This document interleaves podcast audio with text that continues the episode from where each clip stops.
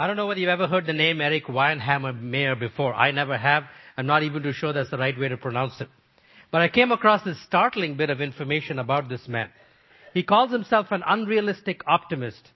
And that is a good description since he was the first blind climber ever to reach the top of Mount Everest. Now he does business consulting and charity work, helping people see the world in new ways. Asked by Fast Company magazine what he looks for in teammates, his response sums up what faith is all about. He said, I look for people who have an unrealistic optimism about life. I hear people say seeing is believing. I want people who believe the opposite. Believing is seeing. That's actually what we've been learning about faith over the last nine weeks as we, or this is the ninth week when we've been studying the book of Hebrews.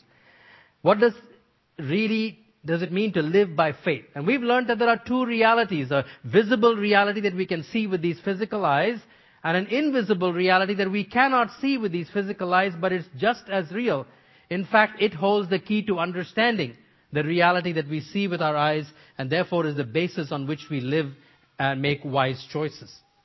And we have been looking at several illustrations from the Old Testament about what this kind of faith in invisible reality looks like in the various dimensions of life. We have drawn upon some big names from the Old Testament from the history of God's people Israel, whom He chose through whom to work out His purposes in bringing this messed up world and setting it right with Him. Abraham, Isaac, Jacob, Joseph, Moses. Now even those who are, do not know the Bible well and may not even be followers of Christ know these names. So it is not surprising that those names would show up in an illustration of a life of faith. But the individual that we look at this morning just doesn't fit. It's like those puzzles that sometimes we worked on, you know, to pass away the time. You're shown six words, which one doesn't fit? Or five pictures, which one doesn't fit? This individual doesn't fit. Now you might say, well, that's all very interesting, but why should I bother to listen? Because today we're going to talk about faith in individual, invisible reality that allows us to lay a hold of the future, believing God for the future that breaks the power of the past. Believing God for the future that breaks the power of the past in our lives. One of my newfound authors, Mark Buchanan, makes this observation. Who will you be? That is as crucial to your full identity as who you have been or have become. The future shapes you as much as the past or present, maybe more, Destiny, every bit as much as history, determines identity. Destiny, as much as history, if not more, determines identity. I don't know your past, most of you. But I do know that many people are haunted by their past, trapped by their past, and driven by the past to make unwise choices in the present, and therefore mortgage the future.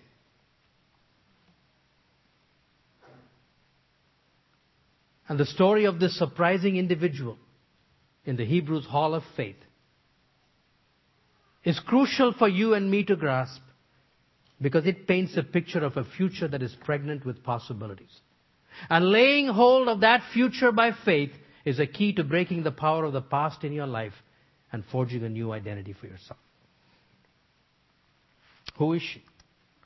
Verse 31 of Hebrews 11. By faith the prostitute Rahab because she welcomed the spies, was not killed with those who were disobedient. She doesn't fit for three reasons. First of all, she's a woman. Now earlier on, Sarah was mentioned, but in conjunction with her husband, Abraham. All the others were men. She's the only woman who's mentioned by herself. Secondly, she's a prostitute. That alone renders her unfit for this company. And thirdly, she's not an Israelite. She's a Canaanite, foreigner. How did this woman end up in the Hall of Faith? That's the story for this morning. And in order to understand that story, we need to grasp a little bit of Jewish history. Some of you are familiar with it, some of you may not be. In fact, we need to go back over 3,000 years. And I'll begin when the people of Israel were slaves in Egypt. They had become so numerous that uh, Pharaoh had got scared that they would turn on him in a time of battle. And so they were cruelly oppressed by slave masters. God raised up a man named Moses, and if you were in church last week, we looked at him. God used him to lead the people out. Through some amazing miracles, he allowed, moved the heart of Pharaoh to release these slaves. He brought them out through several more miracles of providence and sustenance across that part of the world that we know today as Saudi Arabia. And brought these people to the borders of, of, of the land that God promised to give them. Roughly what we know as Israel today, what was known as Canaan in those days. And Moses sent out 10, 12 spies to spy out the land. And while two of them said, we can go in and take this land, ten of them were completely overwhelmed by visible reality. They said, this is a great land, just like you promised, plenty to eat. But there are formidable people in that land, and they let invisible reality, uh, visible realities completely obliterate their memory of God's promises and God's power that He had already shown in bringing them this far. For this act of unbelief, they were sentenced to wander for 40 years in the wilderness until all those 20 years and older had perished. And a whole new generation was raised up that were ready to go in and take up the promised land. And they found themselves on the banks of the Jordan River on the eastern side of the land of Canaan. Moses by now was ready to pass on and he had handed over leadership to a man named Joshua. And Joshua does what Moses did. He sent some two spies and he said, spy out the city of Jericho. Now you, need to know something about Canaan in those days. It wasn't one country with one king. There were 31 different kings in that tiny parcel of land that we know today as Israel. Because each little city was a state unto itself with its own king. And Jericho was one of these city states. And the first place that these two spies go to is a brothel. Now that's a bit of a shock. Now, these are the people of God. What are these spies doing in a brothel? Well, they were wandering slaves in, in, in the desert they wouldn't exactly meld in with the population of Canaan. If there was one place where the presence of strangers might be overlooked, it was in a brothel. Maybe that's why they went. We don't know. Anyway, the important thing is that's where Rahab enters the picture. Let's read from Joshua chapter 2. Then Joshua son of Nun secretly sent two spies from Shittim. Go look over the land, he said, especially Jericho. So they went and entered the house of a prostitute named Rahab and stayed there. The king of Jericho was told, Look, some of the Israelites have come here tonight to spy out the land. Well, I guess the disguise didn't work very well. So the king of Jericho sent this message to Rahab, bring out those men whom, who came to you and entered your house because they have come to spy out the whole land. But the woman had taken the two men and hidden them. Verse 8 goes on to say, before the spies lay down for the night, she went up on the roof and said to them, I know that the Lord has given this land to you and that a great fear of you has fallen on us so that all who live in this country are melting in fear because of you. We have heard how the Lord dried up the water of the Red Sea for you when you came out of Egypt, and what you did to Sihon and Og, the two kings of Amorites, east of the Jordan, whom you completely destroyed. When we heard of it, our hearts melted and everyone's courage failed because of you. For the Lord your God is God in heaven above and on the earth below. Now then, please swear to me by the Lord that you will show kindness to my family, because I have shown kindness to you. Give me a sure sign that you will spare the lives of my father and mother, my brothers and sisters, and all who belong to them, and that you will save us from death. Now throughout this study, we've been stacking up what visible and invisible reality looked like to the people. What did visible reality look like to Rahab? She was a prostitute. And it doesn't take much imagination to realize that she didn't have much of a future. A nightly abuse of her body, perhaps more than once, only to be discarded. Probably a growing awareness that whatever attractiveness she possessed for men would the inexorable march of time would take care of that very quickly as well. And then she would be totally useless for anything, discarded on the ash heap of humanity. As for marriage, children, nobility, and a destiny, those were categories of thought she wasn't even used to. But all she could do was to make enough money to keep herself alive. That was visible reality for her. The other visible reality was Jericho. Well walled, well armed, well guarded, strategically located on the banks of the Jordan River. And all these people outside were just a motley crew of des- desert marauders. Visible reality said Jericho was impregnable. At least to these people.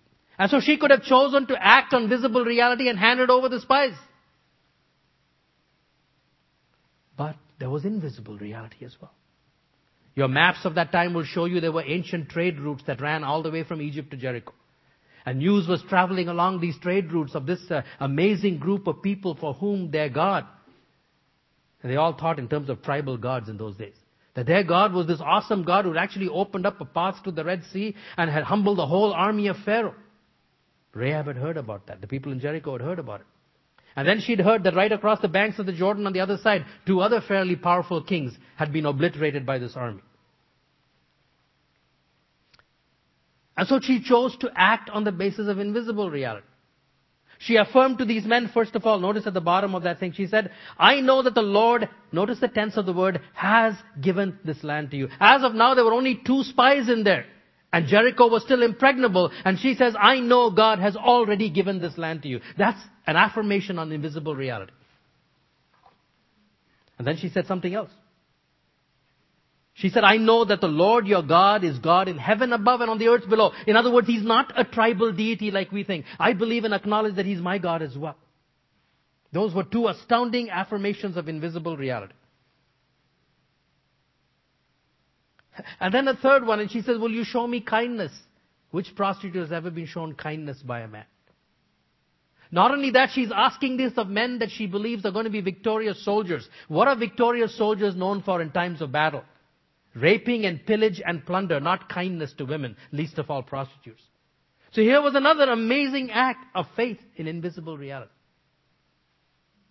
God has already given this land to you. Your God is God over heaven and earth, and I believe you will be kind to me. And so the spies grant her the request. Our lives for your lives, the men assured her. If you don't tell what we are doing, we will treat you kindly and faithfully when the Lord gives us the land. The men said to her, this oath you made us swear will not be binding on us unless when we enter the land you have tied the scarlet cord in the window through which you let us down, and unless you have brought your father and mother, your brothers and all your family into your house. If anyone goes outside your house into the street, his blood will be on his own head. We will not be responsible. As for anyone who is in the house with you, his blood will be on our head if a hand is laid on him. But if you tell what we are doing, we will be released from the oath you made us swear. Agreed, she replied. Let it be as you say. So she sent them away and they departed and she tied the scarlet cord in the window. You know, it just occurred to me, uh, another magnificent metaphor of faith and invisible reality. What kind of a defense is a piece of thread against metallic swords and daggers that she knew was coming? Or did it work? Chapter 6. Joshua said to the two men who had spied out the land, Go into the prostitute's house and bring her out and all who belong to her in accordance with your oath to her. So the young man who had done the spying went in and brought out Rahab, her father and mother and brothers and all who belonged to her. They brought out her entire family and put them in a place outside the camp of Israel. Then they burned the whole city and everything in it. Here we see some more evidences of invisible reality. Obviously, this woman had enough influence with presumably her cleaner living family, her parents and her siblings, to persuade them. It wasn't just her own faith she managed to persuade a whole bunch of other people in invisible reality. That persuasiveness cannot have come without earnestness, and that earnestness could not have come without a deep seated conviction that the God of these people is the God of heaven and earth, and our land has already been given to them.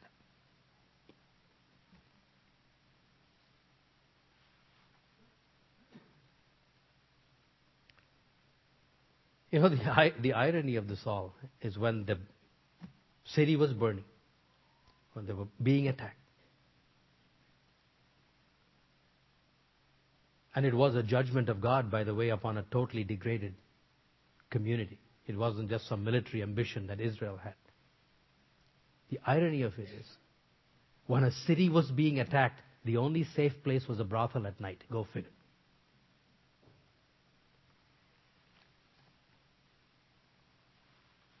And perhaps the most amazing thing of all is that Rahab was still a prostitute when God delivered her. Isn't it interesting that the soldiers did not say to her when they were making the deal, We will spare you if from now till the time we come you don't have any more clients. If you clean up your life, then we will take care of you. They didn't say that. They said tie the scarlet thread and bring anybody you can into your house. That was the only condition. As Beth Moore said in a study, this was Rahab before she ever went to rehab. I've never forgotten that sentence. It structured my whole thinking for today. But, you know, the most rudimentary step of faith that your God is the God of heaven and earth was enough for God. Don't let anybody tell you the God of the Old Testament is a God of wrath. This is an amazing, amazing demonstration of love and grace. But The God who loved Rahab before she went to rehab loved her too much to leave her there. And so he went to work on her. What is Rahab's subsequent history? 625, but Joshua spared Rahab the prostitute with her family and all who belonged to her because she hid the men Joshua had sent as spies to Jericho. And notice these words, and she lives among the Israelites to this day. First they put her outside the camp as an unclean person. But by the time Joshua was actually written, and I don't know how much longer it was after the events, she was now living in the camp, which meant one and only one thing. She who had come out of the brothel now had the brothel taken out of her. She had come to realize by now that these people were marked by holy laws that a God gave to them, not to cramp their style, but to make life harmonious and meaningful. She had learned about the worship of this God and that imperfect people could worship this holy God because He had provided a sacrificial system for them. And now she had begun slowly to live a life that was marked by holiness and harmony and by worship that centers all of life. But if it stopped there, it would be amazing. But that's not the end. Jump all the way to the New Testament, Matthew chapter 1 verse 5. Salmon, the father of Boaz, whose mother was Rahab. Boaz, the father of Obed, whose mother was Ruth. Obed, the father of Jesse, and Jesse, the father of King David. And down in verse 16, Jacob, the father of Joseph, the husband of Mary, of whom was born Jesus, who was called the Christ. Not only did he take her out of Jericho that was under sentence of judgment before she ever changed, not only did he give her acceptance in a community, he then dignified this woman who had only known men who used her body for their own pleasure, the gift of a husband. Some man who loved her enough. And by the way, in those community driven places, it is almost impossible that he didn't know her history. A further mark of grace. And if that wasn't enough, God gave them a son. His name was Boaz. And if you study the next book of the Bible that comes after uh, Joshua, and Judges and then Ruth, you'll find this Boaz was a remarkable man. A tender-hearted and a kind and a loving man. And he married another woman named Ruth who was also a non-Israelite, a Moabite woman. Where did he learn this kind of tenderness? Obviously the father was a tender man to love someone like Hagar, uh, Rahab. But Rahab as an outsider knew what it was to become an insider. And I wonder what kind of a role Rahab played in Boaz marrying Ruth, a, uh, a Moabite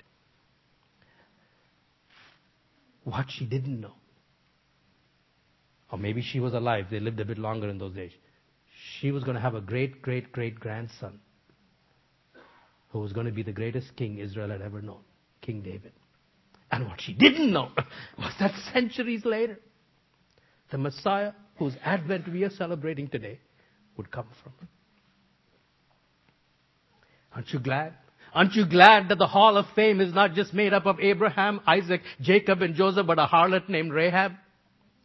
That God could take out of Jericho, spare her before she ever went to rehab, then loved her so much that he would not leave her the way she was, gave her an acceptance among a community of people, gave her, a, dignified her life with a husband, a progeny that she could never have even wished, imagined one day, and then to even become ancestor of Messiah. He had transformed a legacy of shame into a legacy of joy that would affect the nations of the world. And it all began. It all began with one rudimentary act of faith in invisible reality, when visible reality was screaming the exact opposite. You are useless and the city is impregnable, so just give up the men and escape with your life. But she refused to act on visible reality. And she said, I believe your God is the God of heaven and earth spare me and everybody I can influence. Her destiny is our destiny. And therefore can determine our identity today. Buchanan tells an amazing story. Let me read it for you. he was a pastor in Vancouver. He says, I sat one day with a young woman who had a desolate past, a blighted landscape of childhood neglect and sexual abuse, and stemming from this many broken pieces of her own bad choices. She poured out her story and I sat speechless. And now I should say what? I prayed one of my desperate prayers. Oh God, oh God, oh God. Most of us can identify with having prayed that way at some time or another. And then God slipped me an insight. Timely as manna dropped from the sky. He showed me that her past was beyond repair, at least on my watch. If there was any good thing there to salvage, I knew not how. But in the same instant, God showed me she still had her future. And it was vast, unbroken, pristine, radiant. It was pure promise, a glory that would be revealed in her, which is simply to say, what will happen matters more than what has happened. I shared all this with that young woman and it became manna to her too. I watched her put on the garment of praise for the spirit of heaviness, the oil of gladness for the ashes of sorrow. I watched her rise and greet the day as it truly was, a day the Lord has made. And I know the unfolding of the story beyond that day. How that young woman learned to greet each day likewise. How she learned to dig always a little deeper, travel always a little further into the hope and the future that were hers in Christ. I know now how she met a man, fell in love, married and had children. And I know how, though some days her past mounted its best attempt to reclaim her for its own, she learned to nurture again and again her eager expectations and to refuse to surrender to anything less. There are Rahabs today who are having exactly the same story written for them 3,300 years later. It doesn't matter what your past is, your future is bright. Will you lay a hold of your new destiny in Jesus that is invisible by faith so that you can live wisely in visible reality now? Weihenmayer may be looking for unrealistic optimists. God is looking for realistic optimists. Only He says the reality that will fuel your optimism is not visible reality, but invisible reality. So will you do what that woman did in Mark Buchanan's? Man or woman?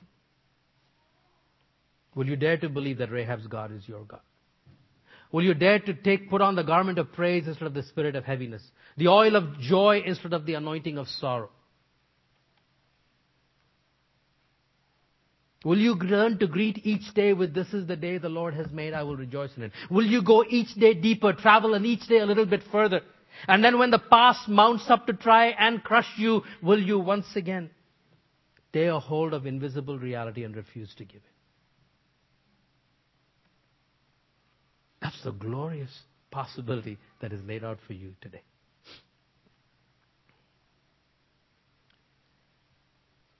But some of you haven't taken the first step yet. Because this journey began with that first step of faith. That Israel's God was the God of heaven and earth. And you need to do that. Acknowledge that. And tie that scarlet cord around your house as a symbol that you are now part of a different people of God, and therefore their God is your God. Of course, you're not in Jericho you're not living in a literal city. The city that you're in is not under threat of attack. But one of the dominant features of invisible reality is that every one of us is separated from a holy God and under sentence of eternal judgment. It's not fashionable, but it's true. It's not fashionable in visible reality, but it's true. And it doesn't matter whether you're like Rahab or have some other blighted past. It matters not where you're at the other end of the spectrum, where you can point to all kinds of achievements in corporate North America. Or your pedigree family. Or your church attendance. Doesn't matter. Doesn't matter whether you're a down and outer or an up and outer. We both have to deal with a holy God. In fact, the irony of it is in Jesus' times, if you read the Gospels, the prostitutes and the tax collectors got to Jesus a lot faster than the Pharisees, who were the religious right who did all the right things on the outside and who betrayed and crucified Jesus. Why? Because those innkeepers and prostitutes were able to see their condition so much easier, while we up and outers have much, much harder time to see our desperate need in our condition. So all of us, all of us in our natural condition are separated from a holy God. And salvation and deliverance comes not from scarlet cords anymore nor from any other religious symbol, but the reality that the scarlet cord symbolized, which is Jesus' death on the cross, as was portrayed for us so beautifully in that song. It was His blood that was shed on, on the cross. That purchased for us before God a, an adequate and a total atonement for our sins. And so as surely as Rahab and her family were brought out from a city that was destined for destruction, you and I are brought out of that through faith in Christ. And it is by that kind of faith that we become part of the people of God, not by any ritual, not by baptism, not by membership, not by showing up in church, not by giving money, nothing. It is through faith in Jesus. And then, then as part of the people of God, you will begin to grow and change.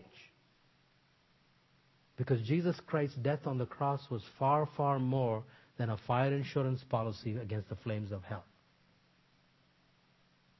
You know, let me tell you something. Any clever preacher, man or woman with a gift for words and ruthless enough to manipulate people can frighten somebody out of hell. But listen, that's not the issue.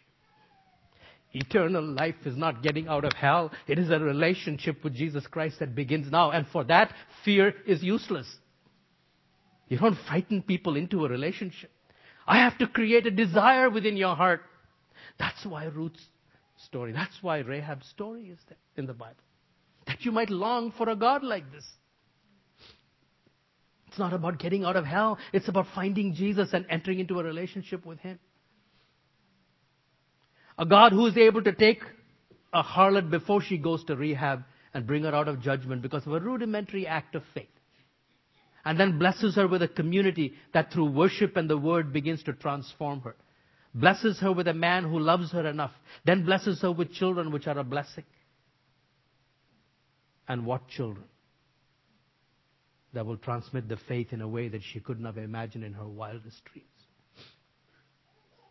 Jesus' death on the cross is not only a demonstration of the holiness of God and the judgment that sin makes us deserve, it is a stupendous demonstration of the love of God and opens the way for this kind of relationship. For the Apostle Paul, writing in Romans chapter 5, says, God commends his love towards us in that while we were yet sinners, Christ died for us.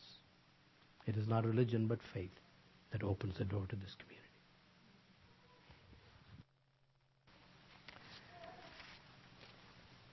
Uh, in my homework this week, uh, and the video that you will watch tonight, uh, I was just really struck afresh by how appropriate those words are leaving a legacy. Because one of the things that was impressed on me was that one of my main tasks and ours is to equip the coming generation to live as if they were the last generation. And if they aren't, they will do that to the next one. And you know, today, uh, this morning, it's too bad you, this thing is right here. When I saw Natalie sitting between Jack and Steve. So that's the vision translated into reality. As we were walking and Jack was saying, I'm so excited today because Jack's been working with Natalie, transmitting that faith, those skills. And so what I want to do today is to do the benediction specifically for all those who are under 20 and above. So below 20, can you please stand up if you're here? May not be many of you, but whoever you are, just stand up. okay, there's two or three up there as well, some up here. Natalie, come on up here. Yeah. Here you go. Okay, we're going to bless them. And the rest of you join me in that blessing, and then I'm going to bless you after that as well. May God grant to you eyes to be able to see the future that is yours. Visible reality around you may become increasingly frightening. But invisible reality around you will say to you that the God of Abraham, the God of Isaac, the God of Jacob, and the blessed God and Father of our Lord Jesus Christ is your God. And He will be with you wherever you go. May God give you eyes to see the unique gifts that He's given to you. And when the past in your life would come up to create doubt in your hearts, May the Holy Spirit of God bring back to your mind what you have heard today. And may He give you faith in that future, that glorious possibility, as you take the faith that we give to you and transmit it to the next generation. May your destiny determine your identity from this day forward. And for the rest of us who are seated, my blessing for you and me, may God increasingly press upon us both the seriousness and the joy of leaving a legacy and transmitting that faith to the next generation. Go in peace.